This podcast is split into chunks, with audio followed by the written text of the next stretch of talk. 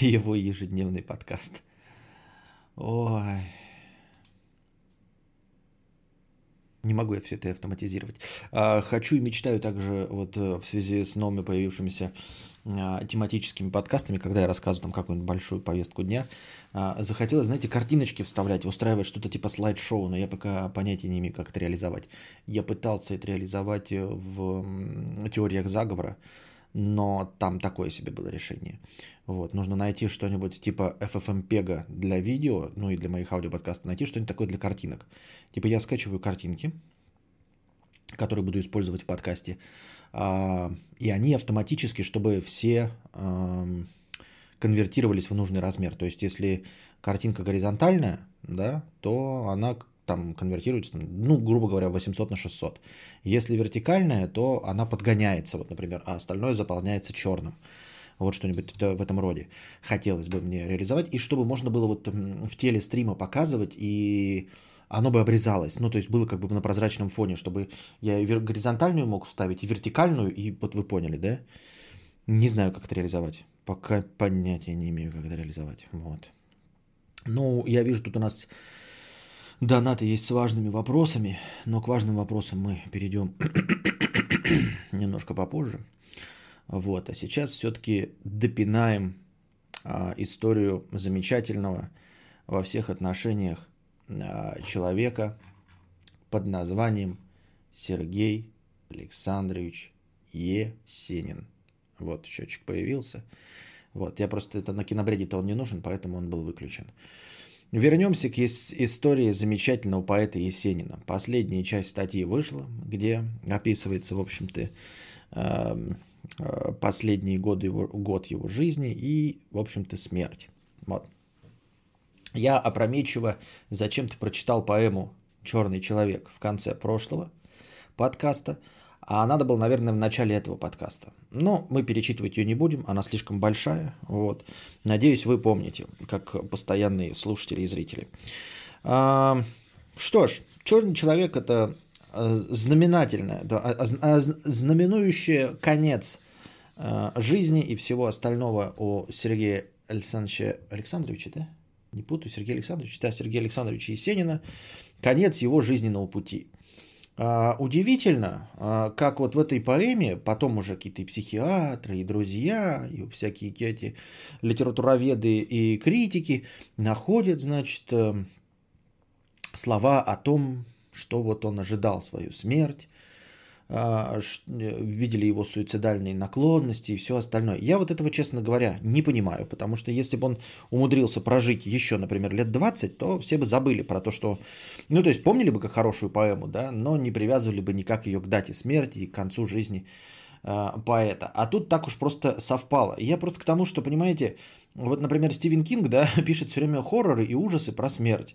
Вот. И э, глупо предполагать, что последняя книжка, которую он написал, он что-то там накаркал. Он всю свою жизнь каркает, да. И также Есенин тоже всю свою жизнь каркает. В общем-то, там потом мы в конце встретимся со статистикой упоминания смерти. Он ее всегда упоминал, да, и в том числе упоминал смерть поэта э, неоднократно. И много-много-много-много-много-много раз упоминал суицид. Так что, в общем-то, никакой проблемы в этом не было. Нельзя сказать, что прям вот именно в этой поэме. Но просто ее больше всего анализируют. Вот. И находят там, значит, и самоуничижительные строки, и находят там, а, там, я не знаю, а, строки о его одиночестве внутреннем, и строки об его алкоголизме, и обо всем этом. Но это тоже, опять-таки, неудивительно. Любой человек говорит а, и делает что-то, что его волнует. Ну, то есть э, высказывается на те темы, которые теребят его душу. А, вот недавно вышел совсем запись э, как-то паблик толка, что ли называется такая. В общем, публичная лекция Минаева. И он там его спрашивает, почему книжки не пишете? Он говорит, ну потому что меня а, никакая проблема в данный Костик момент не шоколадке. волнует. Сергей 15 USD. Спасибо Костику на шоколадке. Э, я как понимаю, мне на шоколадке, потому что маленькому-то еще сладкое нельзя. Поэтому спасибо мне за шоколад, на шоколадки. Ну так вот, и Минаев говорит, что я не пишу книжки, потому что нет никакой проблемы, которая терзала бы мне душу, чтобы я вот хотел о ней высказаться. И всегда все, что ты делаешь, ты все делаешь на ту тему, на которую хочешь высказаться, в общем-то. Э, какой смысл придумывать что-то, высасывать из себя из пальца, если можно делать то, что тебе нравится? Да, и то, ну, разговаривать на те темы, которые тебя интересуют. Именно поэтому я кинобред выпускаю, да? Ну и точности так же, если его волновала тема смерти, ну, например, да, там, или жизни, он об этом и писал. Вот. И всех волнует тема смерти и жизни. Я тоже очень часто упоминаю и смерть, и все остальное. Но если вы, блядь, при... вот я, например, часто повторяю, да, что-нибудь. Вот я выйду на улицу, меня собьет машина. Если, блядь, меня реально, ребята, собьет машина, и хоть одна раз, вот, упоминая мне, обо мне в чате, да, э, скажет что-нибудь типа, он предвидел, что его собьет машина, харкните ему в харио сразу же. Потому что я предполагаю, что меня собьет машина, потому что это самый распространенный способ подохнуть. Вот, и если мне суждено подохнуть, то есть большая вероятность, больше, чем, например, от падения метеорита или от падения на самолете, гораздо больше вероятность мне подохнуть под колесами самолета, ой, под колесами самолета, под колесами автомобиля. Понимаете? И если я постоянно это привожу в пример, это не значит, что я накаркиваю. Это значит, что я человек, который живет в современном обществе и читает информацию. Я в курсе статистики. Вот. Ну что мне говорить такой, типа, ребята, вот, ну, приводя какой-то пример, сказать, вот завтра я выйду, и меня убьет метеоритом. Ну, что, дурак, что вы скажете? Ну, что это за пример? Каким метеоритом? Что ты несешь? Я завтра выйду, и я не знаю, что там случится, блядь, подскользнусь на банановой кошере и подохну. Это тоже может быть, но это же крайне маловероятно. Гораздо больше вероятности, что меня собьет машина. И поэтому, если меня собьет машина, то это будет не потому, что я накаркал, а потому что я знаю статистику. И нужно будет сделать вывод не о том, что я, блядь, призрак и видел будущее, а нужно сделать далеко идущие выводы о том, что движение на дорогах ненормальное. Если блогер, э, стример на основе просто статистики предполагает, что его собьет машина и его сбивает машина, это не потому, что он видел будущее, а потому что, сука, у вас на дорогах что-то происходит не так, Когда блядь. Вот что нужно видеть во всем этом, понимаете? И э, обратно возвращаемся да, к Сергею Есенину. А, кратенько, но потом я еще раз повторю в конце. Тоже постоянно жаловался, значит, вот на суицидальные мысли. И постоянно говорил о том, что он скоро умрет. О чем это говорит? О прозорливости поэта? Нет, это говорит о том, что вы, блядь, нихуя не заметили. Все, кто его окружали, друзья, знакомые, родственники, жены, побледовки, вы все нихуя не сделали. Он, он говорит, я подохну. Я скоро сдохну, обязательно скоро сдохну. Или покончу с собой, или как-то другим образом сдохну. А потом он кончает собой. Блять, какой же он был прозорливый. Видел свою будущую смерть. В смысле, он вам о ней говорил, ёпты, дураки, блядь. Вы куда смотрите? Не прозорливость его, и не то, что он видел собственную смерть, а то, что вы нихуя не обратили внимания на то, что человек, блядь, постоянно на это жалуется. Ну ладно, не будем отвлекаться. Вот, э, в черном человеке, вот этом черном, черном, черном человеке. Надо сказать, что черный человек не он придумал-то, да? То есть этот образ черного человека, преследующий как тень, это вообще расхожий литературный образ. Почему его приписывают именно Есенину? Почему говорят, что вот это значит его какое-то там а, шизоидное раздвоение личности, там биполярочка стандартная. В смысле, блядь? Э, преследующие тени, вот эта паранойя, и что тебя преследует черный человек, это стандартный вообще страх ну, любого параноика. Более того, этот черный человек именно в том виде, в виде персонажа, преследующего главного героя, встречается у Пушкина, у того самого Пушкина, который по ЧСВшности своей Есенин хотел э, победить своей известностью. Вот. Э, некоторый, некий судмедэксперт Неделька – фамилия у него такое, Неделько, а, сказал э, про, между прочим, что вот все, что с ним было, это все-таки, ну, как я и предполагал, не результат какой-то там детской травмы или еще чего-то, а просто результат чудовищной комбинации генов его родителей. Это цитата. Чудовищная комбинация генов его родителей. Ну, то есть, грубо говоря, так просто сложилось, что вот он таким родился э, крайне депрессивным человеком. При этом он был человеком говном. И думаю, в конце еще раз подытожим, но я постоянно хочу об этом упоминать, что человек-то он был говно. Напоминаю вам, да, что он сжег последние фотографии Сидоры Дункан, все фотографии ее мертвых детей, единственные воспоминания о детях, которые она пережила. Он этот фотоальбом сжег, ее держал, и он при этом материл еще ее детей, да, то есть такой вот забавный человеческо. Вот, в, э, сразу наспойлю вам, да, родился он в 1895, напомню, а умер в 1925, то есть 30 лет прожил. А, напоминаю, умер в 1925 году. На дворе 1925. Начало. Умер он в конце его, в декабре. Начало 1925 года. Февраль. Он знакомится с э, внучкой Толстого Софьей Андреевной. Вот. А, помимо того, что, ну, мы уже выяснили, что он мразь, я, я, это, это мое личное мнение, ни, никому его не навязываю, просто вот я так вижу, да, я так вижу, я так художник. А, знакомится он с Софьей Андреевной и всем, не скрываясь, говорит, вот было бы зашибись породниться с семьей Толстого. Тут я, великий поэт Сергей Есенин, а еще если породнюсь с великим прозаиком а, Толстым, да он вообще хотел породиться с, как, породниться с какой-нибудь известной фамилией. То есть, понимаете, да, человеком двигала не любовь, не желание там нарожать детей или еще что-то в этом роде. Он прямым текстом такой, блядь, кем бы мне, вот, ну, надо что-то, хочу вот, чтобы вот. Сначала он поводил шашни коротко и, и, и непродолжительно с дочерью Шаляпина и говорил прям так под своим друзьям.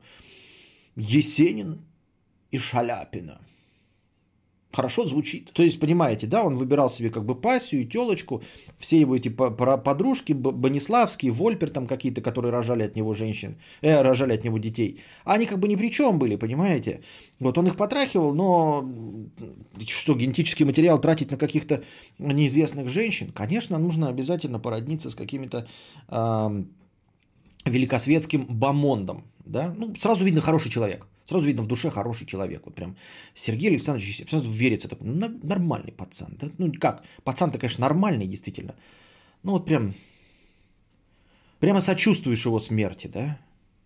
Прямо всем вот этим россказням, которые в конце будут говорить, вот, мы бы могли помочь ему, да? Мне кажется, что все его знакомые, они просто и не хотели ему помогать. Понимаете? Вот он там, ну ладно, мы, мы к этому вернемся в конце, подытожим этим, да? Ну вот, знакомиться, значит, он уже с какие-то непродолжительные шашни с Шаляпиной поводил, с дочерью Шаляпина.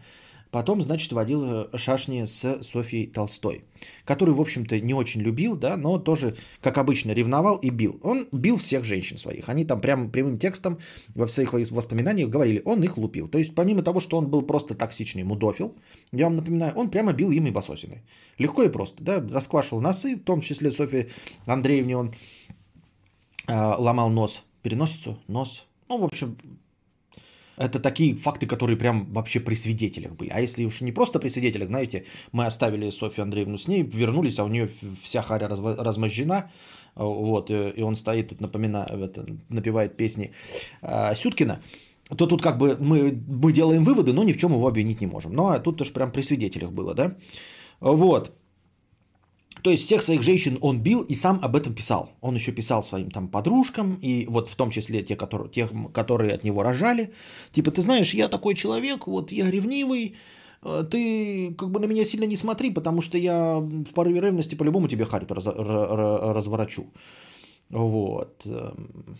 Да ты знаешь, я все равно ее разворачу. Тут, несмотря на то, что написал, я все равно ее разворачу. И вот в этом плане он был, тот человек держал свое слово. Вот он говорил, я больше пить не буду, да, поеду в Ленинград, буду работать. Вот это вот слово не держал. Ну, то есть мужчина захотел слово дать, э, дал, захотел взять, забрал.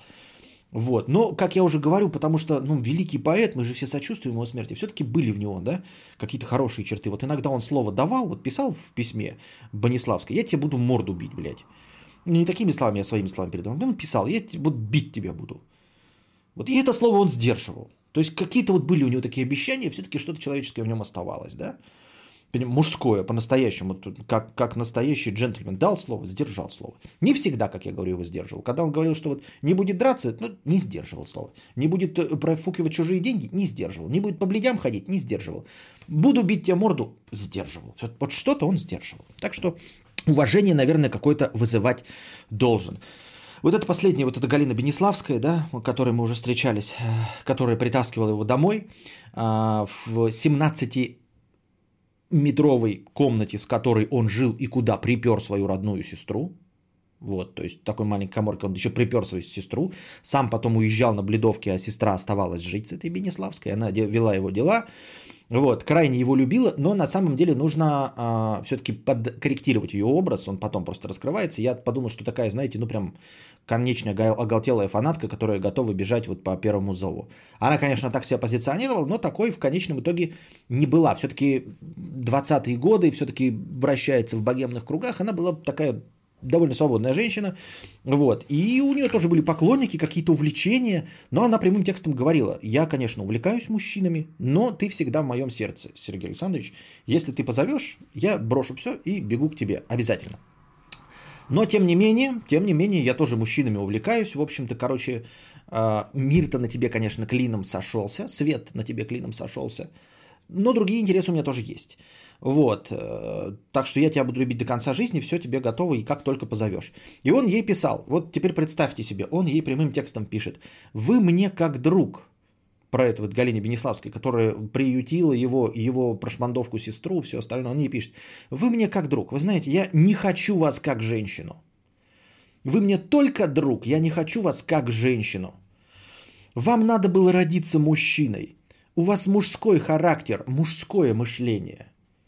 Вот понимаете, вот такую хуйню он пишет любящей его женщине.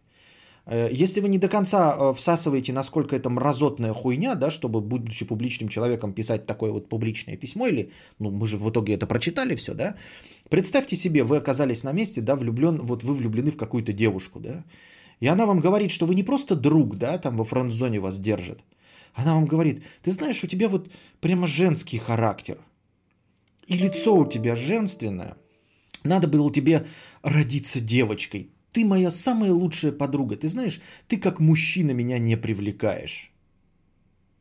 Я, потому что у меня основная аудитория все-таки мужиков, я чтобы женщины сразу поняли, прочувствовали, а теперь прочувствуете вы, да? Вот Андрюша, да, например, Эйси террорист или голем. Представь себе, да, ты влюблен в девушку, она тебе пишет письмо такое. Или вот ты в, в, э, влюбился в какую-нибудь там инстаграм-модель, а она, значит, сторис записывает такая. Голем. Ты знаешь, я, как мужчина ты мне не нужен. Ты хороший, но как друг пишет популяр. Это совсем не то. Хороший, но как друг ты остаешься мужчиной, понимаешь? Ты остаешься запасным аэродромом. То есть ты можешь какие-то вот тешить свои какие-то надежды, а так и бывает обычно. Все равно ты тешишь надежды и держишь писюн на востро. Как бы я как бы да, но я как бы держу писюн, он как бы готов в любой момент озалупиться и бежать к тебе со всех ног. Но когда тебе пишут, ты меня как мужчина вообще не интересуешь. Я вижу в тебе женственность. Надо было тебе родиться девочкой, и ты был бы блестящей подругой. Это пишет наш прекрасный, наше все Есенин, великолепный поэт, смерти которого мы должны что? Правильно, нихуя мы не должны, потому что он мразь. Я считаю, что мразь. Потому что этот человек ему ничего не сделал. Вот, это такое мое, конечно, дурное мнение, вы можете с ним не согласиться, но я считаю, что мразь.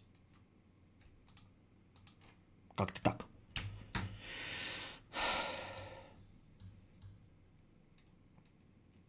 Это лучше, чем молчать, так хоть сразу все известно. Нет, но это ты сейчас э, какие-то свои э, больные фиксации нам тут э, э, вываливаешь. Да, конечно, если ты там, например, бесишься из каких-то чувств, да, там, и тебе никто не может подытожить, это, конечно, лучше, чем френдзона, чтобы тебя отпустило. Да? Вот, но это можно было, наверное, сделать так, чтобы мы в конце концов через сто лет это не прочитали, наверное, как-то так можно было это сделать, да? А с другой стороны, э, с другой стороны, нет, Понимаешь, если у тебя есть, вот ты говоришь, болезненная фиксация, мне нужно вот прям что подрезать, пускай назовет меня бабой и все остальное. Я не против. Действительно, да? Ну, в смысле, так вот отрезать. Если кто-то кому-то пристает, очень долго и упорно ему говорят нет, нет, нет, нет, нет, нет, нет, нет, нет, нет, то в какой-то момент можно сказать, блядь, ты, ты мне друг, ты как человек другого пола. Лучше бы ты родился человеком другого пола. Это при условии, что у вас ничего не было. А она от него несет ребенка, он ее ебет, понимаете? Он ее ебал и ебет. И после этого пишет, ты меня как женщина не интересуешь. Вот это мразь, понимаете? Будь последовательным. Хочешь, чтобы тебе вот так отвечали? Понятное дело, да, ты долбишься, долбишься какой-то телочке, блядь, все, и признаешься, признаешься, она нахуй, нахуй, нахуй, нахуй, нахуй, нахуй, нахуй, нахуй, нахуй. И потом ты настолько ее заебал, она тебе говорит, ну вот, все. А тут, знаешь, такой, нахуй, нахуй, нахуй, нахуй, поебалась с тобой, нахуй, нахуй, нахуй, нахуй, поебалась с тобой. Ты там уже, блядь, ну что она хочет? Во френд-зоне меня держит? Или как запасной вариант? Да хуй с ним, я хотя бы как запасной вариант подожду.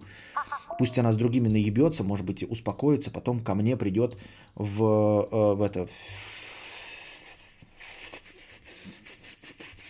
В мой дом, я хуй его знает. Вот. А она такая, ты знаешь, ты на самом деле для меня не мужик. Вот. А чё ж ты еблась-то тогда? Чё ж ты тогда еблась, если я для тебя не мужик?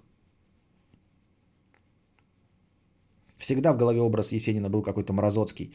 Булкал как черт, бесоебил все время, всех бесил, даже без рук его не вытащил. Ставь ее картинку, у нее великолепная изюминка. Моноб... Да, значит, какая разница, монобровь? Я же не против, да, она страшная. И он так считает ее действительно не за женщину. Так зачем ебешь? И дразнишься, я понять не могу. Будь последовательным. Если тебе реально женщина не нравится, да, или мужчина, то последовательным будь до конца. Не надо, блядь, давать надежд, не надо, поебался там, знаете, по пьяни, а потом такой, ишь ты, ты меня как человек противоположного пола не интересуешь, да иди ты нахуй, блядь, с такими, а хуль ты тогда еб, еб, ебся-то со мной? Только когда хотят так отрезать, делают еще больнее человеку. Его не отпускают, наоборот, больше страдать начинает. Нет, ну тут в смысле страдать это естественно один раз, да, давайте как, блядь, рванем, сначала будет больнее, зато заживет быстрее. Ну, это лично мое мнение, я могу, конечно, ошибаться. Оно потом заживет, потому что если так вот теребить, да, вот эту писюн, то оно никогда не закончится. Можно, да, бесконечно теребить писюн и говорить, что, блядь, я во благо действую. А можно, блядь, резко оторвать, да, и создать ее боль какую-то. Можно вот так вот, блядь, по, по, одной, я имею в виду эпиляцию, да, по одному волосику отрывать и говорить, ну я же, я же вот человек жалостливый. Я буду вот, значит, жалеть человека, который, блядь, будет. И будешь ему месяц вот так вот с него отдирать вот эту, блядь, э, с, с кровью и с корнями его волосы, вот так вот эпиляцию, да? А можно сделать, блядь, рвануть нахуй. Он такой, а блядь, заорет. Зато через два часа все заживет. Ладно, через день. Есенин антисемит. У него только, э, у меня только вопрос, как люди вообще евреев определяют, они же белые. Ну, там он по фамилиям определял, это же как опять было богема, если там вот, когда встречи были, то есть он э, целенаправленно, адресно называл кого-то педрилой, понимаете? То есть не было такого, что он такой на улице какого-то человека видит и определяет его национальность. Нет, он приходит там в какой-то кафетерий, знает, ему говорят, там это Мирхоль, там Миргов какой-нибудь, Кацман. И он такой, блядь, пидор, блядь, вот как-то так это работает. Конечно, отличить по виду нельзя. Вот. Потом, значит, вот он с этой Софьей эм, Андреевной, с эм, внучкой Толстого, значит, сошелся. А, она его не особенно интересовала, как я уже сказал. Она его интересовала только с точки зрения фамилии, да, и продолжения там великого рода, и вот с этим всем смешаться. Он, значит, переехал к ним, э, э, переехал к э, вот этой Софье Андреевне, а те, ну, внуки Толстого, все-таки Толстого, да, и они, значит, у них практически дом-музей Толстого был. То есть портреты везде деда развешаны. Они вообще чувствовали, что они продолжатели великого рода. Но Лев Николаевич, ёптать, а не какой-то Чумардосин со своими стежками. Лев Николаевич во всем мире, а Есенин все-таки только в русскоязычном пространстве. Его ЧСВ это, конечно, крайне задевало, вы понимаете, да что это такое? Я приехал в какую-то семью к телке, а они мне все очко не лижут, яйца не лижут, понимаете, не преклоняются передо мной, там, не расшаркивают. Сергей Александрович, гениальный Сергей. А у них, оказывается, блядь, дед гений. То есть они все такие, вот дед гений, блядь, вот гений, дед. А я? А как же я? Сережа ходит, пьяный алкаш бьет всем лица, матершинник, чмо и подонок. А вот, я как же я? Я же Сережа Есенин, великий поэт, как же я? Говорил он, и ему это очень не нравилось, в общем, да? Сделал он предложение Софье, в Софье, вот этой Андреевны. Она согласилась, это внучка Толстого, на нем пожениться – а, ей даже уже идут там типа прямые тексты пересказа ее подружек. Они говорили ей, ты чё, бля, он не в минос же. Вообще же не в минос. Конкретный невминос. Я почему использую слово невминос? Потому что она реально использовала слово невменяемый. Я просто думал, что это какое-то современное слово невменяемый. Нет, они... Была такая, значит, эпиздобл. Э, сидят они где-то Аист в гостях, там шум нас гам устроил вечеринку, короче, Есенин сидит Софья Андреевна, даже не с ним рядом, где-то ей подружка подходит и говорит, ты хочешь вот на этом, блядь, оболтусе жениться? Поутру. Выйти замуж? Она говорит, да, типа, вот Аист вы же там слишком мало знакомы. Он такой говорит, она такая говорит, ну, этого хватит, чтобы его полюбить. Она такая говорит, полюбить-то хватит. Блядь, там текст был, да? Ну ладно, потом прочитаем. Тут, кстати, появился новый инструмент в, э, в этих, э, в донейшенах. Букашка, обрати внимание, повторить донат. Повторить донат есть. Так, донат перебивает. Понятно. Он из-за этого и бил лица, потому что его не замечали. Ну так вот, а, она говорит, «Э, этого времени мне хватило, чтобы влюбиться. Подруга ей говорит, но он же невменяемый. Ну, Влюбиться хватило времени, а э, как его... Но это же не значит, что ты с ним сможешь э, замужем жить, правильно? Да как так-то? Да потом повторю, что ты. И, э, она, и он, значит, это сидит, под баяны поют песни, значит, с какими-то корешами своими сидит, и песни под баяны поют. Это там прям пересказ идет вот этого эпизода, да, а это с подружкой разговаривает Софья Андреевна. И он, значит, поет, короче, пьяный вообще дрибл, отрубается так, «А». приходит в себя такой, блядь. Поет дальше песню. Потом, бля, отрубается, короче, да. Опять приходит в себя, блядь. Водки не хватает. Такой, блядь, где водка? Софья Андреевна наливает водки, ему подносит, он ее берет, эту водку, хуячит. Ее матом, короче, вали нахуй отсюда, бледина подзаборная, блядь. Мразь конченая, шлюха, м, вот. Давалка, блядь, э, трехкопеечная, вся хуйня. Подружка говорит, да пускай он хотя бы нахуярится, налей ему еще водки, но хотя бы буянить не будет. Вот такой эпизод из жизни был. Вот, она спрашивает, ну ты чё, блядь, ты видишь, он прям при всем честном народе, все слышат, как он ее матюгает. Ты видишь, что он? Он говорит, да он же пьяненький просто. Он не понимает, что говорит. Подруга говорит, так он же никогда трезвый-то не бывает. Она говорит, ничего, я его исправлю. Он при мне перестанет пить, говорит Софья Андреевна. И в этот момент я думаю, что мы должны несмолкающими аплодисментами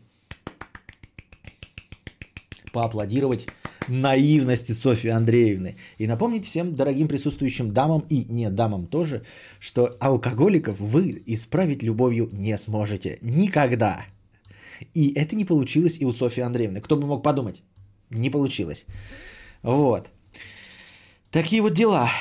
Значит, он ей тоже бил морду, все дела. Потом, значит, э, начали устраивать свадьбу. Его больше всего, конечно, радовало в обустройстве. Он пил, бил, сходил с ума, признался ей, она согласилась на свадьбу, он стал вести себя э, плохо, начал ее ненавидеть после согласия на свадьбу. Поехали они, значит, к брату на свадьбу, его брату на свадьбу. Вот, он там тоже на свадьбе пил, буянил и хотел дать пизды своей матери. Матерь пытался избить, ребята, чтобы не думали, что, ну, ну подумаешь, хороший человек, по завету э, ББПЕ, почему бы просто женщинам не дать? Нет. Он и матери хотел свои пиздюли навалить, но, видимо, ему не удалось, не подфартило, э, не позволили. Вот. Значит, начал обустраивать свадьбу. Его больше всего, конечно, нравилось, что он э, ручкается и поженится на продолжателе рода Толстой, но сам по себе факт женитьбы на конкретно этой женщине его, конечно, вымораживал. Он пришел как-то раз с ней в гости, вот, сделал вид, что пьяный или напился, нахуярился, ушел в другую комнату, позвал своего товарища. Вечеринка была не сильно громкая, там музыки не было, ничего такого, да, и начал специально громко в другой комнате своему товарищу говорить, я не могу на ней жениться, чтобы все слышали. То есть он на самом деле хотел, чтобы она услышала. Ну, потому что мразь, потому что других никаких причин у этого не было. Я не могу на ней жениться, я поднял ее подол, а у нее ноги волосатые. Ноги у нее волосатые, понимаешь, как я могу на ней жениться? Это все слышат, Софья Андреевна делает вид, что нихуя не слышит. В общем, тоже такое вот себе отношение. Но, тем не менее, а, это просто еще один мазок а, в портрете великого поэта Есенина. Вот.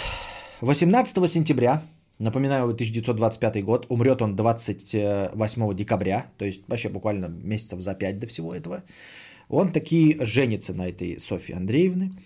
А, ему, конечно, все не нравится, ну потому что ему вообще все не нравится. Ну, такой человек ему нихуя не нравится. Он ездил к своей этой, да, обратно к Галине Бенеславской, вот, который писал, что она ему не мужчина, это как мужчина должна быть, да, что она его как женщина не интересует. Он у нее ночевал, он выяснял с ней отношения, бил, пил, ругался матом. Все как обычно. То есть, ну, продолжал это делать уже и в последнем своем браке э, с Софией. Вот. Окончательно у него начала ехать кукуха. То есть все, уже просто алкогольный делирий съедал полностью его мозг, он находился практически в постоянно в состоянии глубочайшей депрессии. Дальше непонятно будет, даже психологи не могут прийти к, к, к тому, а, к, к глубоко философской проблеме, что было раньше, яйцо или курица. Депрессия ли была результатом э, алкоголизма или алкоголизм результатом депрессии? Так мы никогда и не узнаем. Ну, в общем, он окончательно ехал кукухой, видел везде этого якобы черного человека, о котором написал поэму. Поэма это была задолго до этого написана, но типа начальный образ. И тоже не так литературоведы, историки не могут понять. Он типа сначала написал поэму про, про черного человека, и потом себя на ней э, фиксанул и триггернул, и а он ему везде казался. Или он уже тогда, когда написал первый вариант по имя о черном человеке, и уже тогда его видел, галлюционировал и потом просто описал. То есть тоже непонятно. Но, в общем, он его постоянно видел, постоянно говорил, что его кто-то преследует, кто-то его хочет убить. Вот. даже не убить, а просто что-то преследует с какой-то непонятной целью. Вот вам, например, еще один эпиздо. А, кто-то какой-то известный, значит, скульптор сделал его бюст гипсовый, то ли временный, может, ну, окончательный. Он его из окошка выбросил, чтобы разбил. А, ну, если смотреть с точки зрения адекватности, то можно сказать, что он, ему не понравился этот бюст. А если с точки зрения неадекватности, то есть полностью жизни, эм, всей жизни э, Сергея Есенина, можно сказать, что он разбил этот бюст для того, чтобы... Ну, он себе придумал, что если он разобьет бюст, то и смерть его как-то там, что-то, кто-то где-то как-то не найдет, не поймает, не убьет. В общем, а-ла-ла-ла-ла-ла. Он, значит, не с ней спал и при этом говорил, что лучше бы она была мужчиной, что как женщина, он и, э, что как женщина его не устраивает. Понятно. Ну, тут, конечно, можно смеяться, да, над гомосексуальностью всего что угодно, но, наверное, он был все-таки стандартный гетеросексуал. Вот еще один такой эпиздо. Во-первых, вспоминают, да, все его товарищи, даже кого он эм, от, а, конкретно товарищами называл. Например, один чувак говорит, мы как-то ночевали в одной квартире, я что-то от удушья просыпаюсь, блядь, открываю глаза, а меня Сергей Есенин душит, меня, друга, да, меня, товарища ближайшего душит и вопит, ты кто? Ты кто? Вот. Отбился, в общем, он от Сергея Есенина, но старался больше с ним не ночевать. Опять-таки, потом задаются вопросом, да, люди, историки, почему же Сергею Есенину не помогли, если все видели, что он катится в тартарары, вот, а, постоянно говорит о смерти, о суициде. Интересно, почему же не помогли, блядь? Почему же никто не находился с ним рядом постоянно? Если ты, блядь, засыпаешь с ним в одной квартире, он пытается тебя задушить. Вот. Был еще такое пиздо. Сидели они где-то, как обычно, кушали водку, а хули еще чем заниматься, блядь, поэту а, в 25-м году. Кушали водку и с товарищем, это рассказывает товарищ уже потом, да, и Есенин смотрит на украинский ковер, висит на, на, на стене ковер, уже тогда висели ковры, это было модно, забавно, молодежно, висел ковер, а там просто вышивка, цветы какие-то красные. Вот. Есенин смотрел, смотрел несколько секунд, и тут его что-то опять там обезьянка в голове переклинила. Вот. Он смотрит, смотрит так на ковер. Короче, потерянным взглядом и своему товарищу говорит, салфетку берет такой. Вытри носы. Тот такой, Сережа, блядь, это цветы на ковре. Трусишь, да? Блять, встает сам и салфеткой вытирает кому-то, кого он видит на ковре, носы. Вот. О чем нам говорит этот эпизод из жизни э, Сергея Есенина? Во-первых, говорит о том, что Сергей Есенин шел впереди планеты всей. И, видимо, он является родоначальником, предтечей и тем самым человеком, который придумал еще в те далекие времена, в 1925 году, смотреть ковер. Мы-то все думаем, что это придумали объебосы э, под Выборгом или где-нибудь в Санкт-Петербурге в конце 20 века в годах там 1995-1999 э, придумали упарываться таблетками и смотреть ковер. А нет! Еще в 1925 году наш великолепный поэт Сергей Есенин придумал смотреть ковер, но не только смотреть, но также с ним взаимодействовать. Видеть там какие-то лица и вытирать им носы. Вот такой вот замечательный проказник и фантазер. Ты меня называла фантазер. Наш Сережа Есенин. А я думал, он придумал дополненную реальность, пишет Мия. А, а я думала сова. Продолжим. Таким образом, э, в ноябре 1925 года замечательный, как я уже говорил, хороший человек Есенин, да, не придумал ничего интереснее, чем позвонить, по-моему, то ли Галине Бенеславской, то ли Софье Андреевне домой, а, в дом, э, попросил кого-то и сообщить о том, что Сергей Есенин умер. Там, конечно, все расстроились, а потом он им перезвонил или приехал и сказал, Ха, это был пранк. Алло, звоню вам из дурки по мышке. А, жертвы пранка пранк, конечно, не оценили. Я думаю, никто бы не оценил пранк. Я думаю, что все бы, наверное, расстроились и э, думаю, что не похвалили бы такого пранкера. Ну и, короче, те, кто э, были жертвой этой пранка, тоже э, не похвалили Есенина. А он такой, а чё?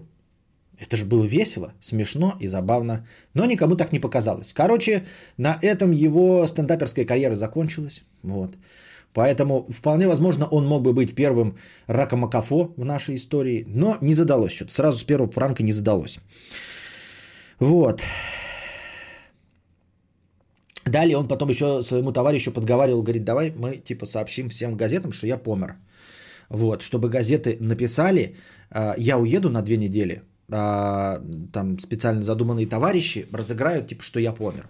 Вот, я парочку недель посижу на отшибе, а газеты просто напишут обо мне все статьи и все остальное. Вот, и я узнаю вот, наконец, кто мой друг, а кто мой враг. Какая же ЧСВшная мразь, блядь. Какой, кто тебе вообще что-то должен, блядь? Журналисты тебе что-то должны. Друг ты, мы, ты им или враг? Какая им вообще печаль до какого-то писаки, блядь? Бумага Мар... Ну, я понимаю, да, великий поэт, все дела. Но так-то по-честному, если мы живем вот в его реальности, да, в те самые времена. Что, блядь? Кто мой друг, кто враг? Да какие у тебя могут быть вообще друзья? Пес ты, блядь, смердячий. Еще среди журналистов, да? Вот журналисты напишут обо мне.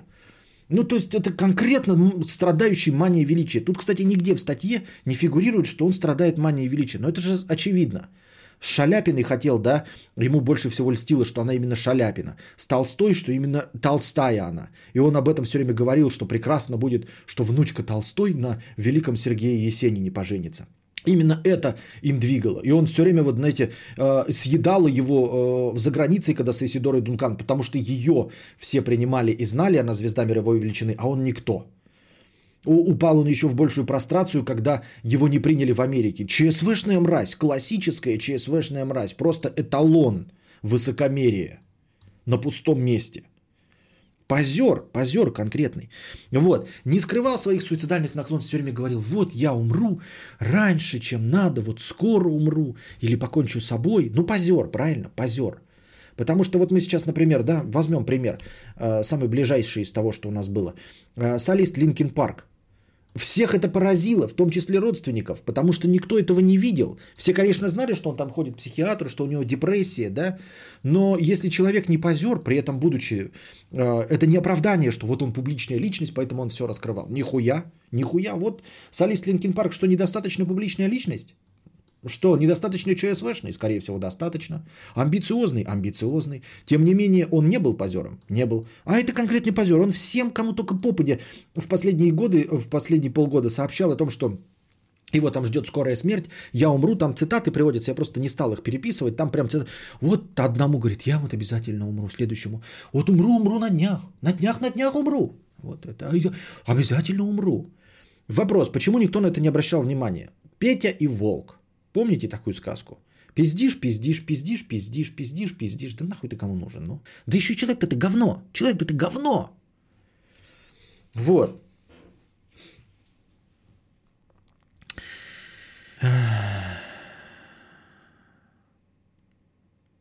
Всего, значит, в его творчестве обнаружили 397, кто-то подсчитал, упоминаний смерти.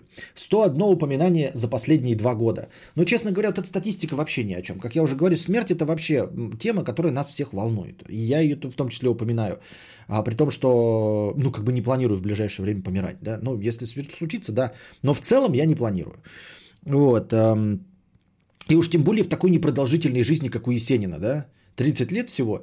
И, ну, начал-то он, грубо говоря, с 18, положим, и все это время э, пил как не в себя и вел себя как говно. И вот у него 101 э, э, упоминание смерти за последние два года. Да ну и хрен с ним. Вот если бы он прожил 118 лет, и только в последние два года у него треть упоминания о смерти, это еще можно было хоть как могло бы как-то коррелировать с реальностью, а так вообще ни о чем. Половина из них э, о смерти поэта, ну то есть себя, либо в случае суицида. Да и тоже ни о чем не говорит абсолютно. Ну, в общем, когда Кукуха ехал, и тема его это волновала, я к тому, что обратить на это внимание, конечно, можно было, но я вот прямо чувствую, что не все хотели обращать на это внимание. Понимаете, ну нет желания помогать человеку. То есть вот смотрите, я помните, я вам говорил, что настоящая депрессия, она отвратительная. Это не грустняшка, с человеком в депрессии реально находиться рядом невозможно. Это конкретно деструктивная личность. Может быть, если смотреть вот с этой призмы, то он реально находился в глубочайшей депрессии, потому что реально с такой мразотиной рядом находиться было нельзя. И именно это первичный и самый э, показательный, я не знаю, э, как это называется, я опять слово забыл. Симптом депрессии. Вот. Э, именно то, что с ним нельзя было рядом находиться, что он просто делал, э, отравлял жизни, в жизни всех, кто находился с ним рядом. Вот, и это говорит о депрессии. Значит, э, он там повздорил с кем-то в поезде, ехал с кем-то высокопоставленным. В общем, сначала он хотел попасть в вагон-ресторан, его охранник не пустил. Он в, в, охраннику в харю плюнул. Охранник кому-то еще сказал, то он ему в харю плюнул. Ну, в смысле, обматерил. Тот по, пожаловался присутствующему в вагоне какому-то высокопоставленному чиновнику. Он и высокопоставленного чиновника на хуях оттаскал, а еще и обозвал его по национальности. А это же, ну, коммунизм, только до становления, еще до партийной чистки 1937 года. Соответственно, представителей этой национальности там было немало.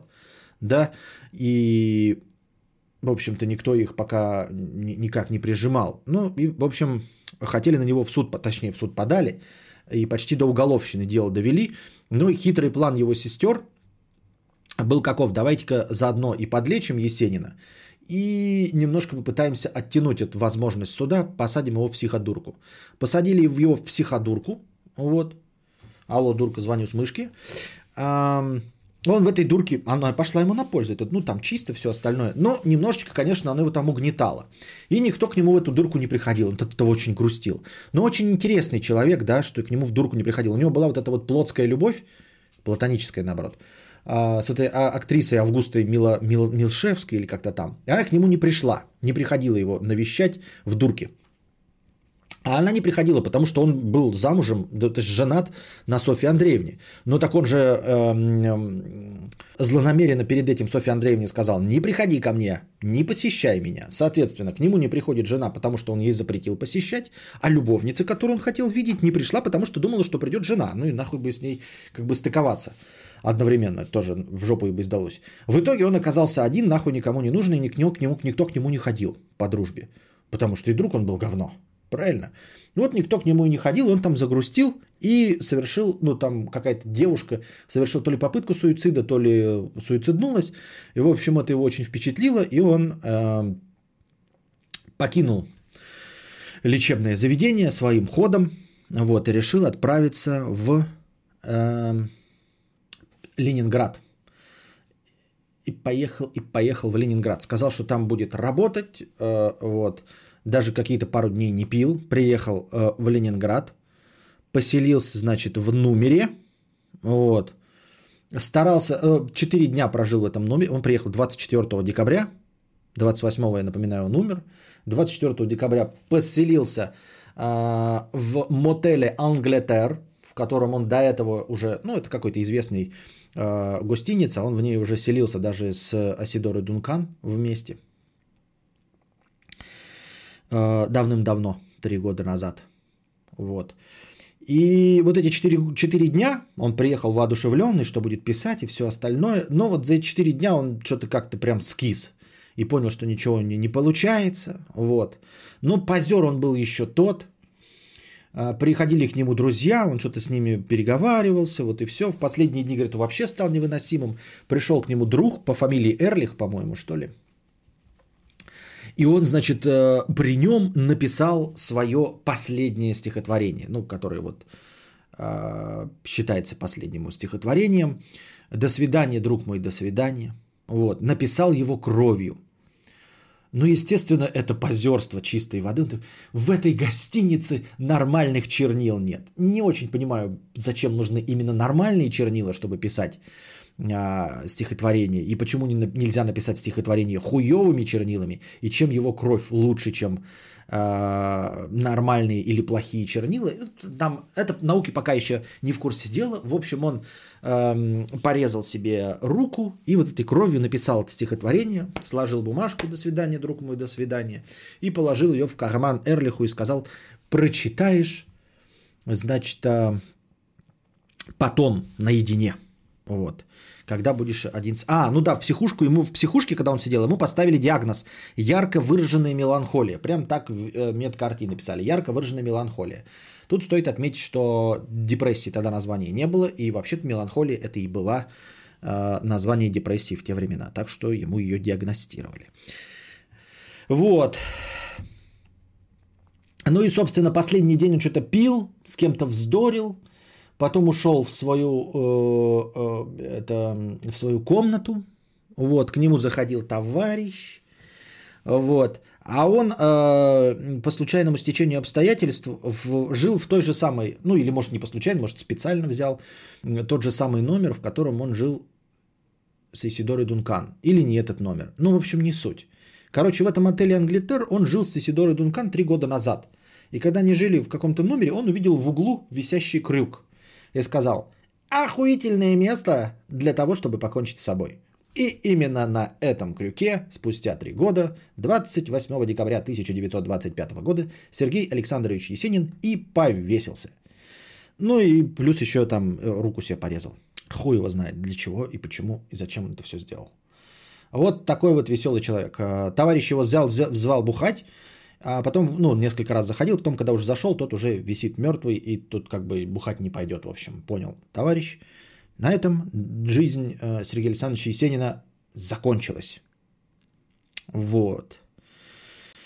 Кто там, по-моему, Дбиниславский или кто-то из них, в общем, кто-то из его знакомцев писали причины, почему он, значит, эм, помер. Болезнь, да, болезнью они его называли то ли психическое расстройство, то ли, значит, его алкоголизм, непонятно. Одиночество.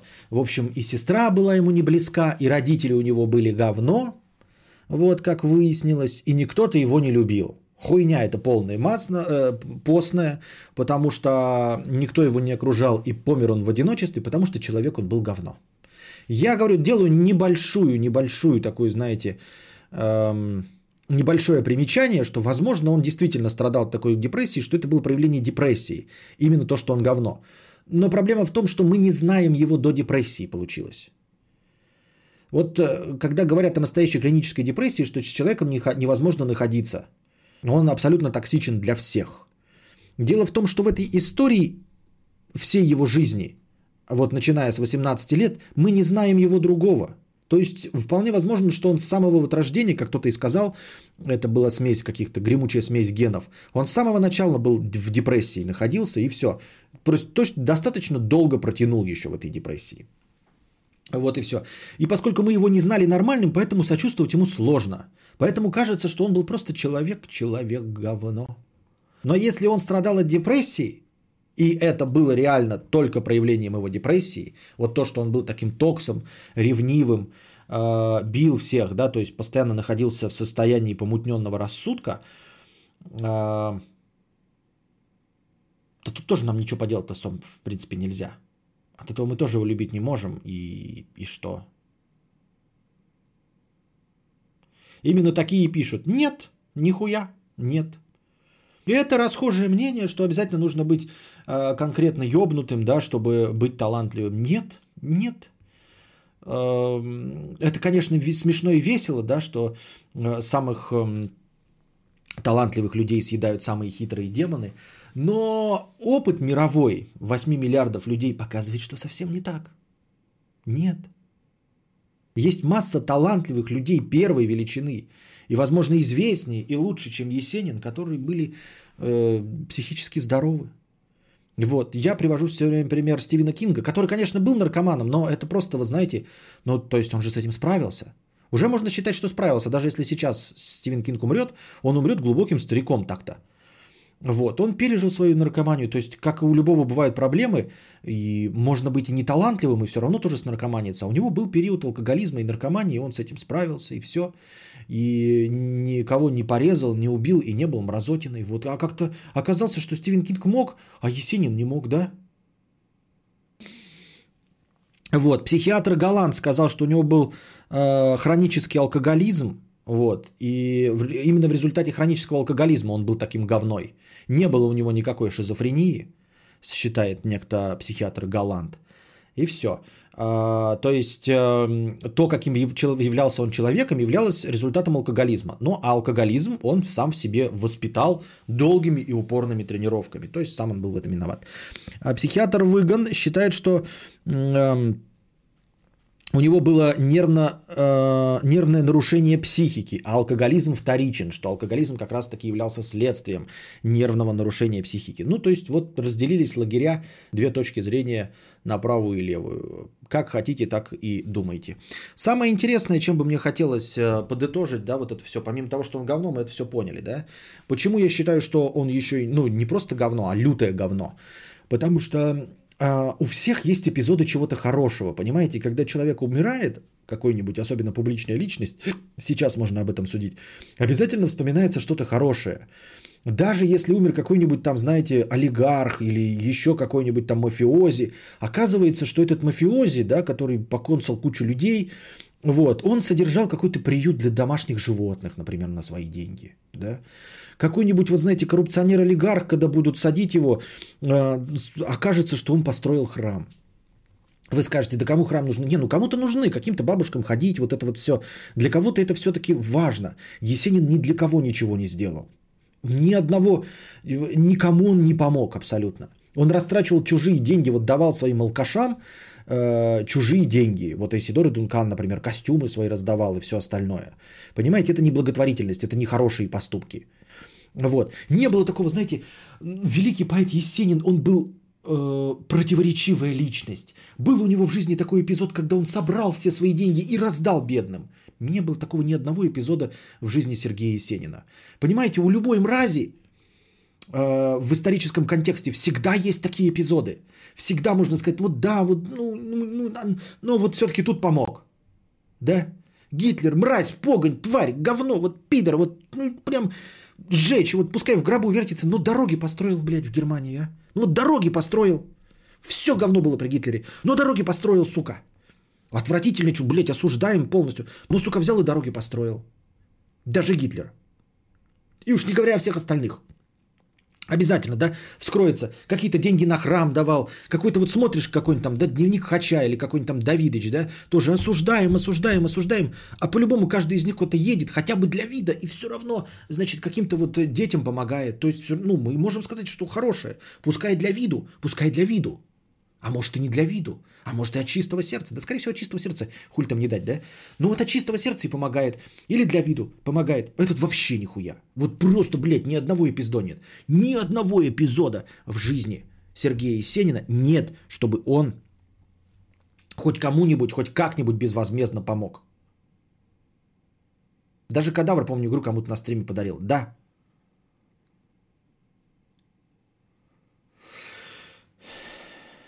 Так что...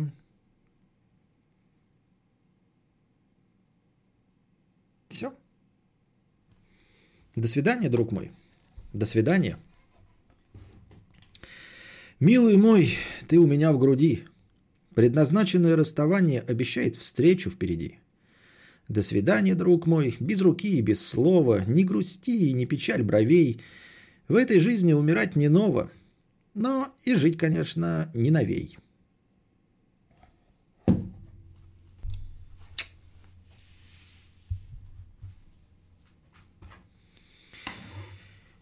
Парабарам-пам. Ха.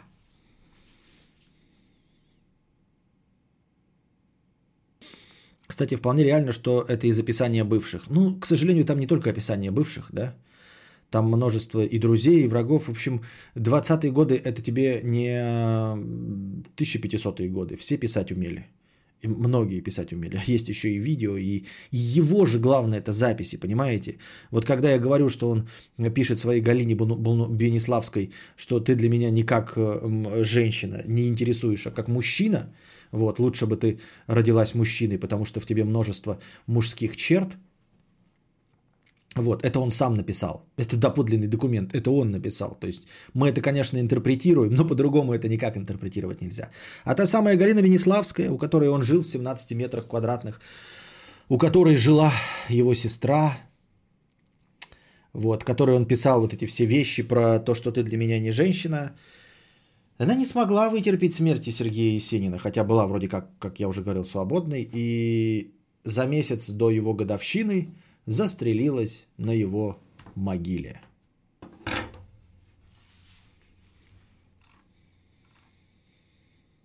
Писем пауза.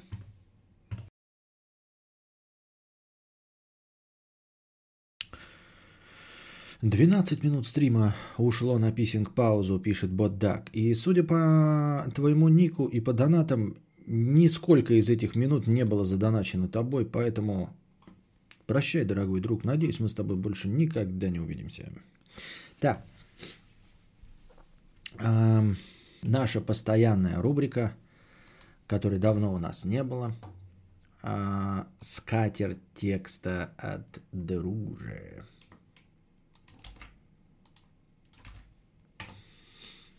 Как всегда, гундит тот, кто вообще ни рубля не задонатил. Это же всегда так, понимаете? Ни постоянные зрители, ни те, кто донатит, не гундит. Гундит только тот, кто не донатит вообще и, скорее всего, является случайным пассажиром. Между нами пальба. Венгвел, 17 лет. А как же сранье в рот? Ну, могу тебе в рот насрать. Я уже год этого не делаю, ты просто вспоминаешь. Могу только тебе по старой доброй памяти в рот насрать. Вот что хуйня. Ах. Ой, вот полчаса, полчата пиздоболов. Мол, кадавр, у тебя не хватает мотивации, тебе надо найти мотивацию, тебе бы побольше мотивироваться. Это я про начало вчерашнего стрима про прокрастинацию. Так вот, самое говно, на мой взгляд, это мотивация. Я уже как-то в сторисах инсты озвучил, возможно, ты видел. Я лично, когда замотивирован, могу свернуть горы, сжечь леса и вспахать поля. Никто больше меня не, меня не хочет кубики пресса на животе, когда я смотрю мотивашку на ютубе. Никто больше меня не хочет зарабатывать 30 миллионов и купить домик в Испании, когда я смотрю истории успеха сваливших сограждан. Никто больше меня не уверен, что завтра с утра будут куплены билеты в Китай, чтобы снять тонну контента и заработать миллионы денег и респекта. Ну и, скажет Петуч из чата, хуи, отвечу я. Мотивации моей хватает, блядь, на 2 минуты 30 секунд после просмотра ролика. Ровно как и я от себя добавлю, ровно как и возбуждение во время просмотра порно. Что? У тебя, кстати, очень симпатичная черная футболка тебе идет. Что? Что? Это какой-то подъеб опять, что у меня футболка висит на беговой дорожке? Нихуя не висит, я недавно бегал. Что вы мне? Что?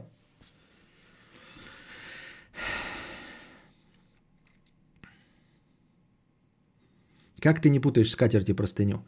А, я, нет, путаю иногда, но я стараюсь. Мотивации хватает, блядь, на 2 минуты 30 секунд после просмотра ролика, прочитки книги, общения с человеком. А двух, сука, минут не хватает, блядь, для того, чтобы сделать кубики... Про... А двух, сука, минут не хватает, блядь, для того, чтобы сделать кубики пресса, уехать в Китай и купить домик в Испании. Поэтому всех этих рассказчиков про мотивацию я сразу шлю в кураговое путешествие. А еще, сука, рассказывают, блядь, про доски желаний – мне кажется, что доска желания это вообще доска демотивации. Ну вот распечатал ты себе в качестве, в качестве 8К фоточку э, большого черного мотоцикла и повесил над компом. Отлично, охуенно. Только картинка перед хлебососиной висит, а муцика, сука, не появляется с какого-то члена. И прикинь, ни завтра нет мотоцикла, ни послезавтра, а картинка мразота висит и смотрит на тебя.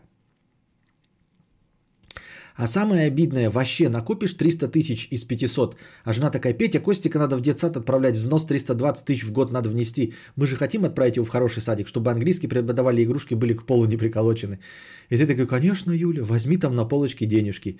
И внутри ты умер.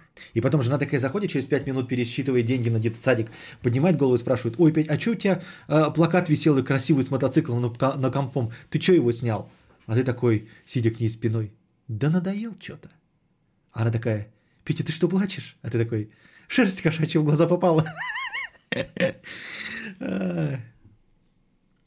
У тебя так, э, она же темно-синяя. Так и нет, она черная. Да в смысле черная? Это какой-то опять мета-юмор, что ли? Абсурдистский. Она синяя футболка с красной надписью. Снацум.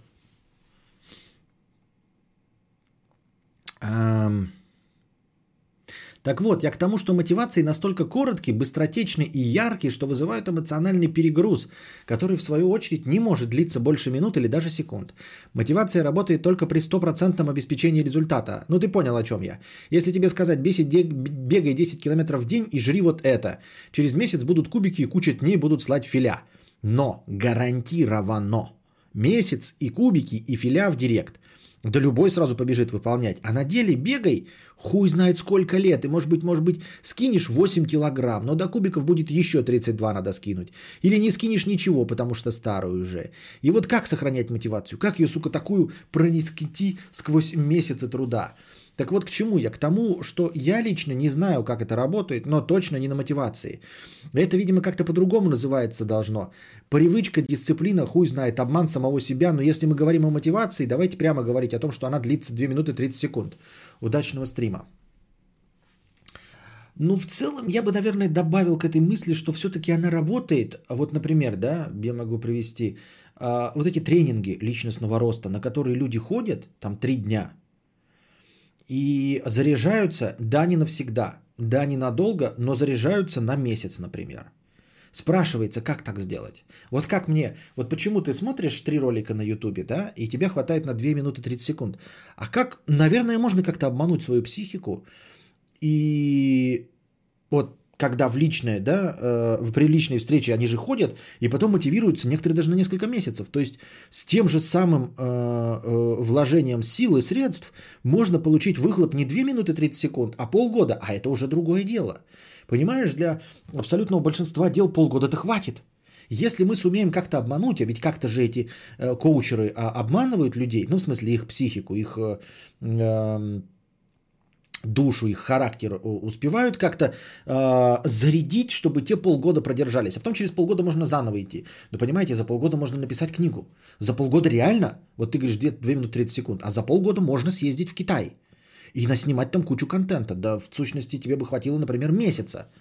То есть вот где найти такие мотивашки, как и какие книжки, да, или как научиться этому самому, чтобы читать ту же самую книгу, которая тебя мотивирует на 2 минуты 30 секунд, но чтобы она тебя мотивировала на 2 месяца, а потом новую находить. Я бы хотел, но люди же ведь это как-то делают, то есть это не какое-то чудо, понимаешь? И на кого-то эти карты желаний действуют, они же действуют на людей. То есть вот люди смотрят, а потом к этому стремятся. То есть я не отменяю того, что карта желаний, конечно, ты говоришь как издевательство. Но в целом я думаю, что сами люди, которые используют карты желания, это уже достаточно мотивированные, неправильно, не мотивированные, а целеустремленные люди. В этом и есть подвох. Потому что вот, например, ты сидишь такой, не веришь в карту, ты ее не делаешь. А человек, который вообще верит в то, что у него что-то получится, да, что, ну, он верит в свои силы, и вот такие люди вешают эти карты желаний. И когда они вешают карты желаний, она у них срабатывает. Понимаешь?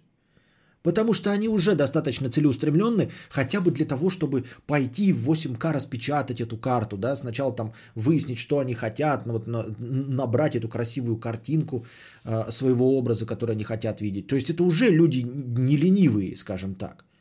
Понимаешь, мне скажешь, давай карту желаний, и, блядь, я буду год только карту желаний делать, и не сделаю ее, потому что мне лень и прокрастинация. Вот, а на них она срабатывает. Но это все не отменяет того, что, конечно, хочется какой-то универсальный способ. То есть я верю в мотивацию, но вот как ты говоришь, она 2 минуты 30 секунд работает, да? Но кто-то же как-то же вот это вот делает. Как они тогда? Какой вопрос? А как себя поддерживают? Вот ты говоришь, э, бегать, да и кубики пресса. И правильно сказал, что ты можешь даже пробегать и даже сбросить эти килограммы, и кубики пресса получится, а филя в директ Инстаграма все равно не будет. То есть конечная цель-то, которая нужна была, филя в директ Инстаграма, не будет. Спрашивается, зачем все это делалось. И тогда ты задаешься вопросом, чем движется вот человек, который годами ходит в кач-зал? Вот ты же ходишь годами э, в кач-зал. Ну ты же вот ходишь. Да, не на въеб, конечно, не 4 раза в неделю по 8 часов, не, конечно, не как Стас, а и как просто, но тем не менее продолжаешь ходить. Вопрос. Что такое держит тебя, вот ты говори, называешь, подменяешь это словами дисциплина и все остальное. Что значит дисциплина? Хочешь, хочешь называть мотивацию дисциплиной? Пожалуйста, я не против, дружи, называю дисциплиной. Давай придумай мне тогда такую дисциплину, только чтобы я ее выдерживал, потому что ты мне можешь сказать, «Э, вот у меня есть дисциплина, я хожу в спортзал, поэтому тебе, Костик, мы не будем мотивировать, назовем это дисциплиной, тоже ходи в спортзал. Я скажу, иди на, ну, в смысле, не пойду, для меня эта дисциплина не будет работать. Вопрос, почему она у тебя сформировалась? Почему она сформировалась именно вот, э, именно на спорт, а на что-нибудь другое не сформировалась? Вопрос. Можешь ты проанализировать своего поведения и выяснить, почему она сформировалась?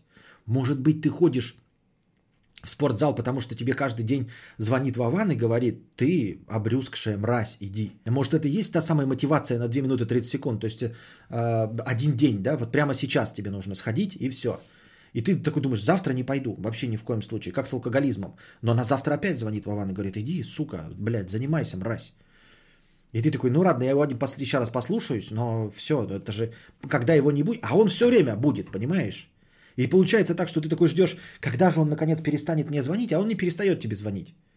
И он не перестает звонить и говорит тебе идти в спортзал. И получается, что вот каждый день тебя называя хуилой и мразью, и можно заставить тебя ходить в спортзал. Понимаешь? Но нет такого человека, который каждый день бы тебе говорил ехать в Китай.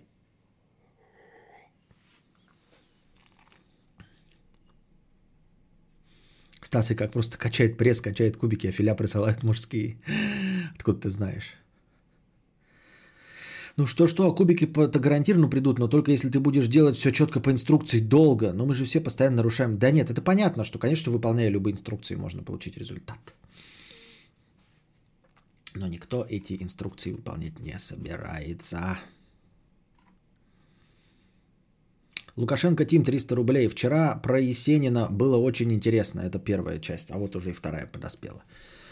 Вот. Вот уже и вторая подоспела. К разговору о поэзии, да? Я просто вспомнил этот а, одно из прекраснейших стихотворений, которое мне нравится. Я просто его недавно а, совершенно нашел. Да. Где оно? Это прекрасное стихотворение, которое я нашел. Вот. Эм, мне просто напомнился с комментария, я говорю, видите, человек говорит, на прошлом, я говорю, а тут уже и закончилось. Вот. Как, э, как человек пишет стихотворение, поэт пишет стихотворение. Я вам уже читал это. Я устал уже на первой строчке первого четверостишья. Вот дотащился до третьей строчки. А вот до четвертой дотащился. Вот дотащился до первой строчки, но уже второго четверостишья. Вот дотащился до третьей строчки. А вот и до конца, Господи, дотащился. Мне кажется, прекрасное стихотворение. Его Быков посоветовал.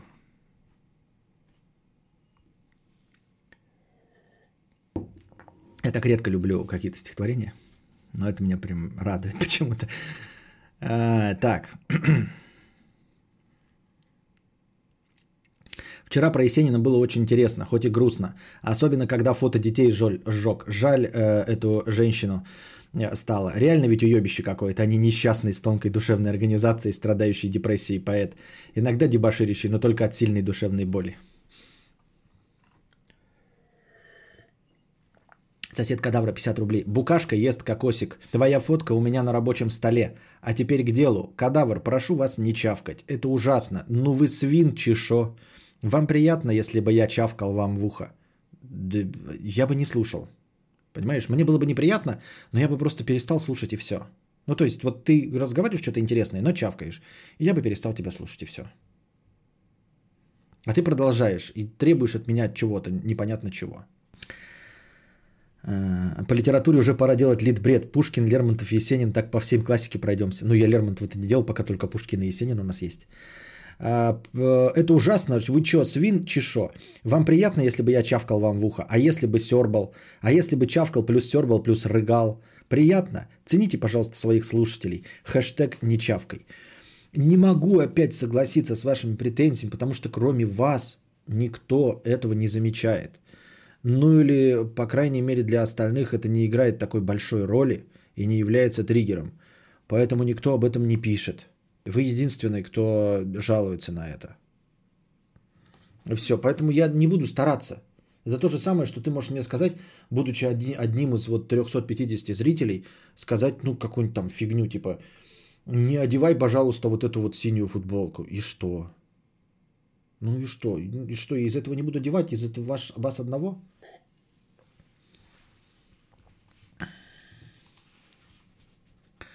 Пака, 50 рублей. Живу в отдельной пятиэтажной хрущевке 1962 года в центре города. Параною, что дом начнет разваливаться, так как рассчитан на 50 лет, как говорят.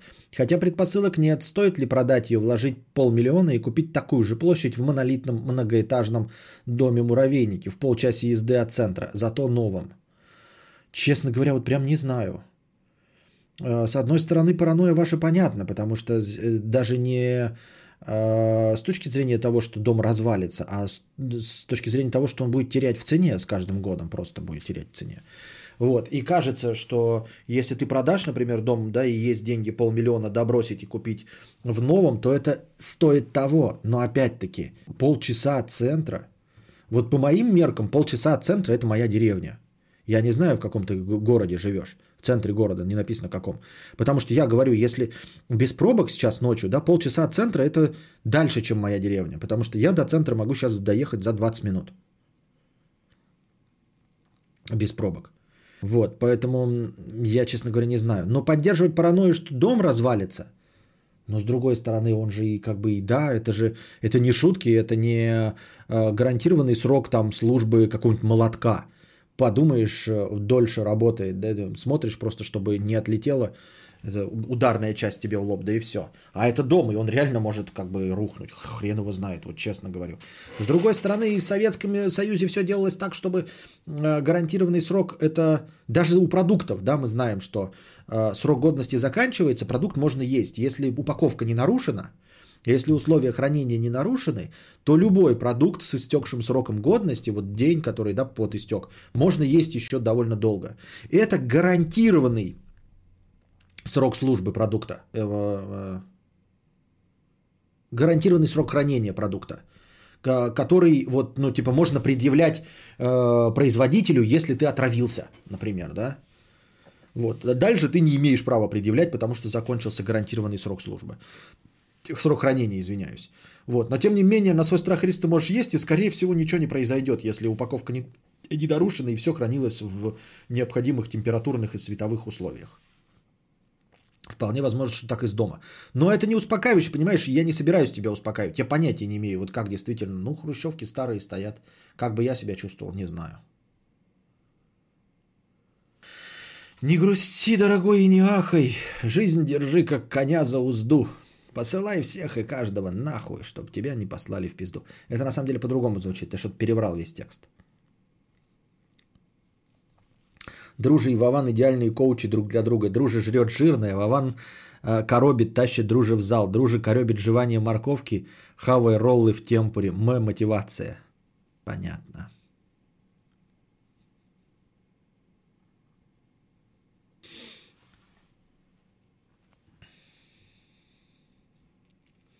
Лукашенко Тим 200 рублей, спасибо. Жлобик, когда вижу красивых тян на улице в метро, сердце разрывается, особенно весной. Хочется любви, но я большой жлоб и люблю тратить деньги только на себя. А как представлю, что у меня будет ребенок и семья, представляется конец безбедной жизни. Что мне стоит глушить в себе, жлобизм или любовь к тян? Я думаю, что ты, а, как и многие люди в разных обстоятельствах, смотришь слишком далеко вперед. Очень и очень далеко вперед. Вот ты видишь красивую тянку, с которой ты мог бы завести шашни, а, потратив не очень много денег. То есть ты же не жлоб конкретно, а, ну прям до каждого рубля давишься. Тебя вот интересует, что заведешь ребенка и семью, и денег не будет, да, без бедной жизни. Вот. Но ты можешь потратить там несколько рублей на мороженку. А, вопреки вот этим разговорам о продажных женщинах, на самом-то деле абсолютное большинство женщин э, на деньги не кидаются. Вот. Ну, то есть деньги, конечно, хорошо, приятный бонус, но далеко не самое важное э, в требованиях э, от мужчины к мужчинам. Поэтому для того, чтобы, там, я не знаю, завести какие-то шашни, тебе потребуется минимальное вложение денег. Там сводить в кино, мороженкой покормить, и все остальное. И без всяких айфонов, покупок автомобилей, квартиры и всего остального. И ты получишь э, свои отношения, свою любовь, которая может закончиться через пару месяцев. Вот. А ты себе напридумал, что вы детей нарожаете и все остальное. То есть ты вот идешь по улице, видишь красивая тян, такой думаешь, вот сейчас мы пойдем, я ее приглашу в кино, она согласится, потом мы переспим, она забеременеет, потом мы поженимся, и денег на плойку не будет. Хуль ты раскатал губу. Для того, чтобы на самом деле вот такой план далеко идущий реализовать, нужно приложить максимум усилий. И к большому твоему сожалению, 96% э, этих усилий не будут никак не связаны с деньгами. Ты это думаешь, что если у тебя будут деньги, то все получится. Нихуя. Нихуя. Иначе бы не было столько одиноких вокруг и несчастных людей. Э, которые бы жаждали и желали только оказаться в этом омуте семейных отношений, но у никого ни хуя не получается из-за э, нестыковки, неразделенных любовей, из-за того, что кто-то пидор, кто-то алкаш, э, кто-то не следит за собственным весом, тоси, боси, пятое, и десятое. Ты, если захочешь потратить все свои деньги и привести все к ситуации, которая тебе якобы не нравится, да, а, семье и детям, ты еще и не придешь к этой ситуации никогда.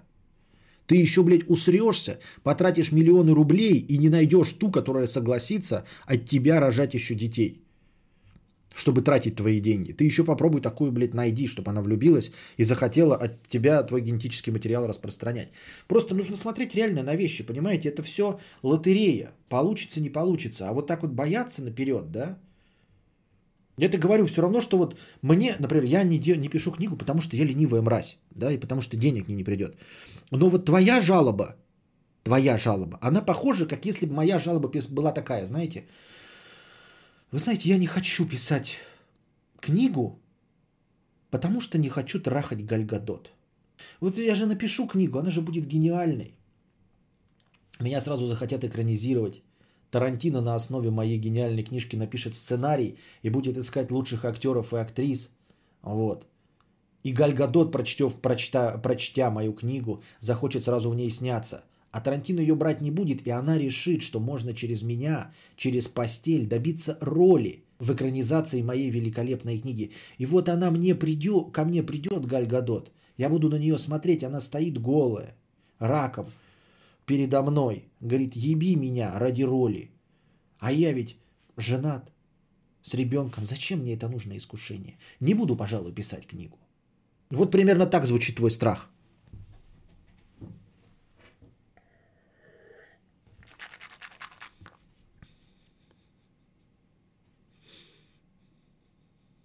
Костя в профиль выглядит хуже, чем в фас. Ну, это понимаете, это такая вот, знаете, такая ситуация. Это из двух зол выбираешь худшее, да, ты думаешь. Блять, как бы тут так, как бы тут так лицо, под каким бы ракурсом, под каким бы светом, знаете, так. так оп, оп, оп, так, замри, Костик, замри и не говори. В тени живот. Вот так ничего, почти на человека похож.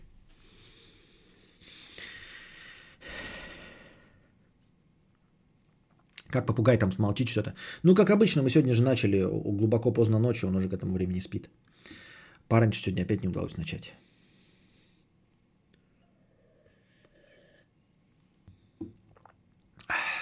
Влад, 50 рублей. Привет, кадавр. Я парень, 19 лет, учусь в универе и устроился на подработку бизнес-аналитиком в Озон. Буду работать в Москва-Сити на 50, э, на, на 50 этаже, как топ-менеджеры, но не за огромную зарплату, а за лапшу 30к. Поздравь, что ли, ну или посочувствуй. Поздравляю, но на будущее, молодой человек, 19 лет, и тебе, и всем остальным, не пишите такие лишние подробности хрен его знает, понимаешь, э, у тебя потом будет требование к работе, э, типа не разглашать какую-нибудь там коммерческую тайну или все остальное.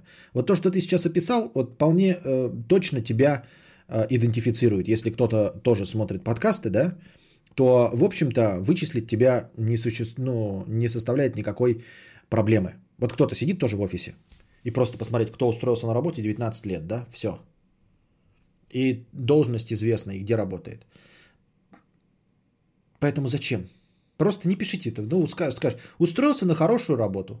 В большую известную IT-корпорацию. Посоветуйте. И на будущее всегда так в интернете пишите. Нахуй надо. Современный век. Вот эм, меньше знает о вас интернет. Лучше. Нахуй. Не распространяйте. Она и так информация сольется, вся ваша личная переписка, нюдесы обязательно куда-нибудь все попадут. Ну и хотя бы сами не работайте на это все.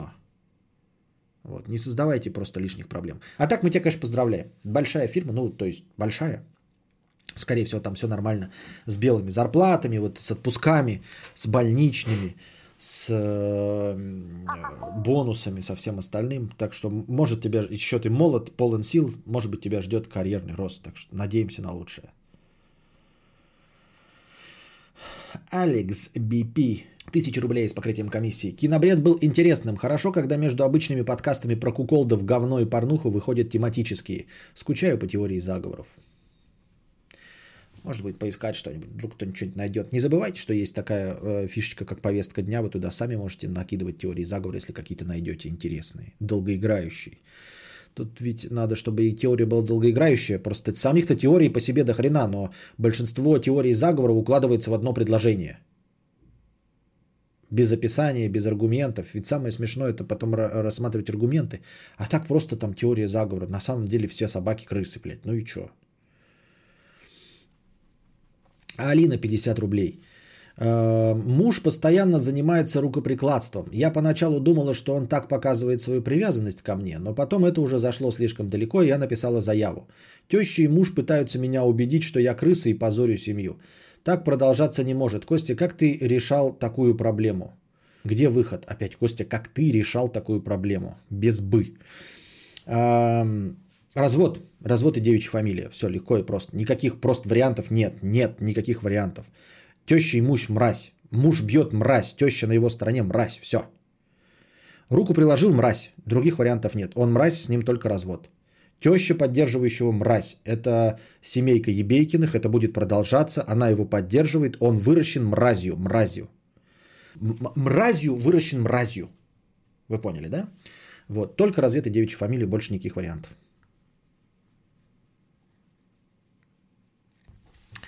Где выход? Выход развод.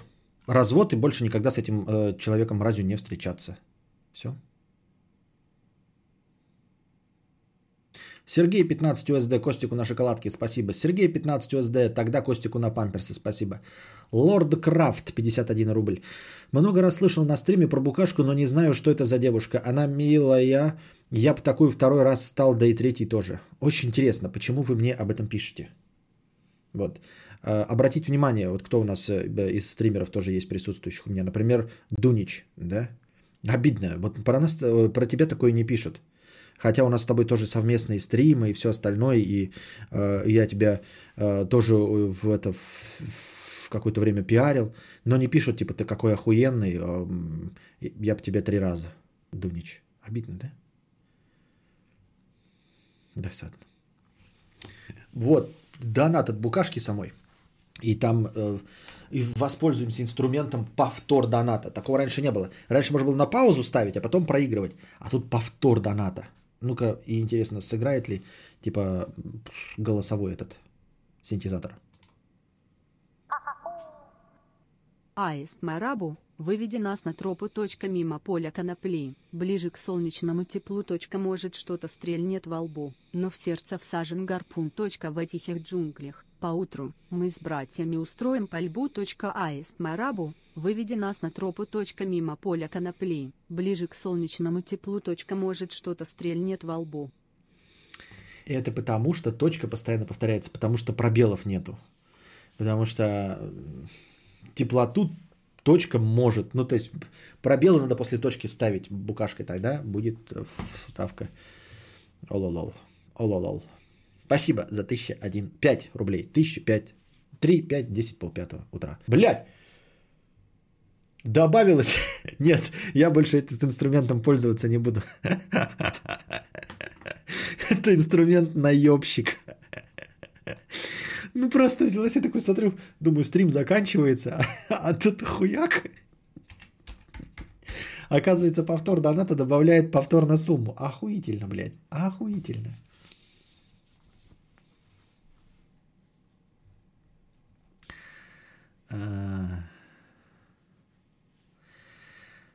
Усмольщ 100 э, рублей с покрытием комиссии. Костя, напиши сценарий и сними кино про мразотную сущность Есенина, но без всяких попыток сделать скидку.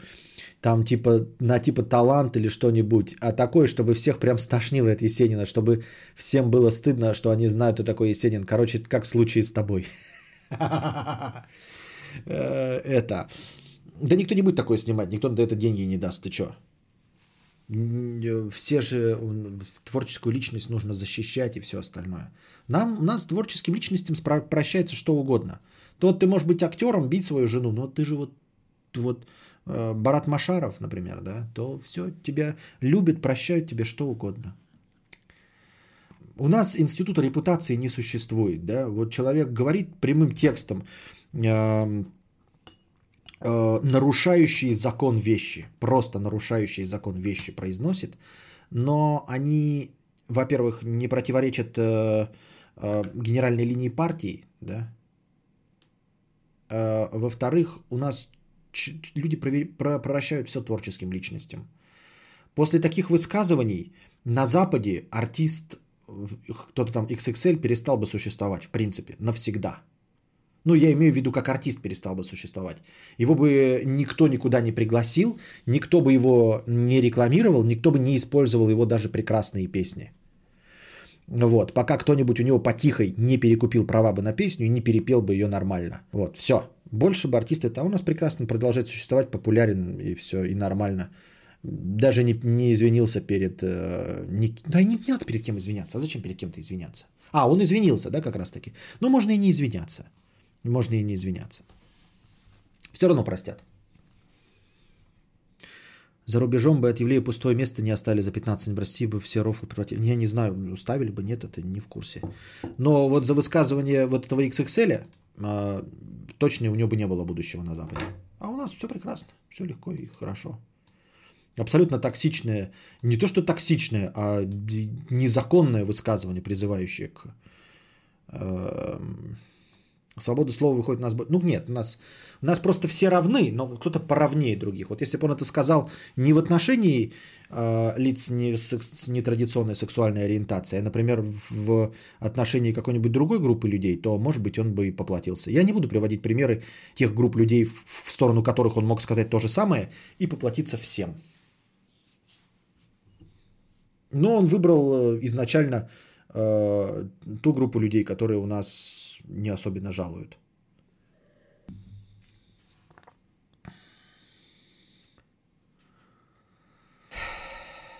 Так, Монзаразелла пишет, эм, У тебя где-то только что видел, что-то он писал про развод, не могу найти. Константин, у тебя свет с центра или с боков? Тебя ведь сильно слепит. Ну, с цен... вообще с боков, но в смысле сильно слепит. Я к нему привык, меня не слепит. С чего ты взял, что он меня слепит? Так, где-то был комментарий. Или я не от него, не про тебя читал? Да нет, это тяжело. А, да, вот развод это не всегда выход. Нас отец заебывал долгое время, бил стекла, рукоприкладство и так, и далее. Раз... А, ну нет, значит, ну развод, и потом-то вообще-то надо в милицию постоянно подавать заявление. В нормальных странах можно сразу с этим запрет на приближение и все. И больше он не подходит к тебе, чтобы не присесть в тюрячку. Я заикался после разъебов отца до второго класса, потом вылечился и сейчас профи-диктор и ведущий на радио и ТВ. Развод не выход.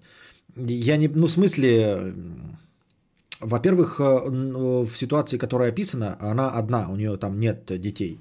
И под разводом можно понимать разное. То есть развелась и уехала в другой город, и все. Обычно такое терпильное чмо никогда не поедет, понимаете, которое прикладывает руку. Вот. И вас преследовал, я сочувствую, конечно, Заразела, но, э, наверное, нужно было дать, ну, то есть, как надо было, это не надо было, естественно. Я имею в виду, что находясь в других реалиях, да, то он бы не посмел, ну, если бы сразу подали какой-нибудь судебный запрет, что возможно, например, в Америках каких-то. Естественно, в Советском Союзе и в постсоветском и сейчас такого не существует запрета. Вот. Но, тем не менее, можно как-то на это повлиять. Милиция только грозилась карандаш в жопу огромный засунуть, так ничего не произошло. Ну вот, да, это, я и говорю, это из-за реалий. Но в целом ты говоришь так не развод, как будто бы, ну э, а что тогда, какой вариант? Просто ты так произносишь, развод не вариант, как будто нужно продолжать ей, да, на ее месте э, оставаться в браке. Возможно, он не поможет, но это необходимое действие в данный момент. Самое первое необходимое действие – это развод.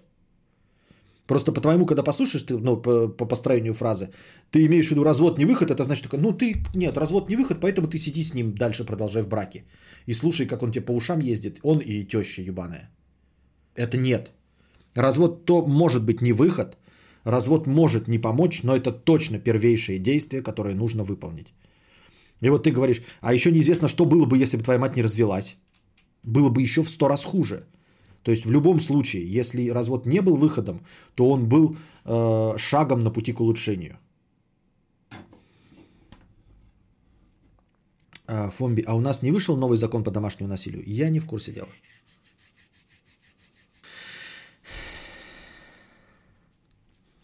Мы ждали, пока он умрет. Грубо, но это жизнь. Мы жили на одном этаже. А, мой батя был огромный мужик, а у нас деревянная дверь. Но это вот совсем плохие условия, да. Да. Очень не повезло вам, естественно. Что я могу еще сказать? Очень не повезло.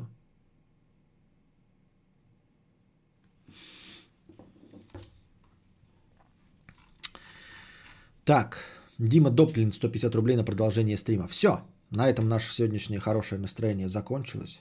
Надеюсь, вам понравился сегодняшний подкаст. Вот, он пошел поздно, поэтому денег, конечно, у нас не особенно много. Э, набралось хорошего настроения, поэтому подкаст получился непродолжительный, но все равно, надеюсь, он вам понравился. Надеюсь, мне будет э, получаться, я так и буду переходить на амбициозные свои планы, буду что-то менять, я стараюсь, стараюсь качественно улучшать свою жизнь, ну, то есть по всем параметрам начинать делать какие-то вещи, хоть как-то двигаться. А, Заразелла, сейчас закину. Не-не-не, не надо, не надо, не надо. Уже 3.36, поздновато, я и спать хочу. Я протянул время. Вот. В любом случае, я это настроение на завтра оставлю.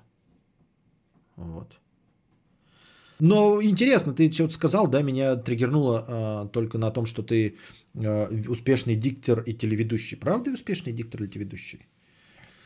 Завершаю, все равно скину. Понятно, спасибо.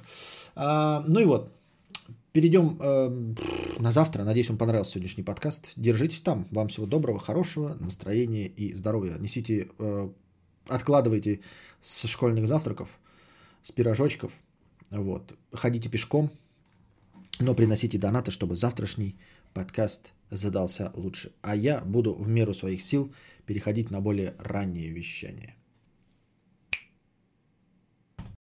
Все, народ, мудрец